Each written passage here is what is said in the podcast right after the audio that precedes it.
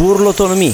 È stata una figura che ha segnato e cambiato il paese, che ha ricoperto i ruoli più rilevanti, una figura divisiva, molto amata, ma altrettanto criticata, che ha sempre affrontato vicissitudini giudiziarie, in alcuni casi incappando in condanne, una figura che ancora scatena polemiche e ottiene seguito, ma non è il presidente del Monza. Stiamo parlando di Augusto Rolandin, che corre al Senato per pur l'autonomia. Dopo essere stato sindaco, assessore, presidente, senatore, si candida come volto nuovo. Strano? Ma se Orietta Berti canta con Achille Lauro ed Edoardo Vianello con Mischeta ormai vale tutto. Il programma è basilare, sintetico ed è proprio questo. I treni arrivavano in orario quando c'era lui e quel lui sono io.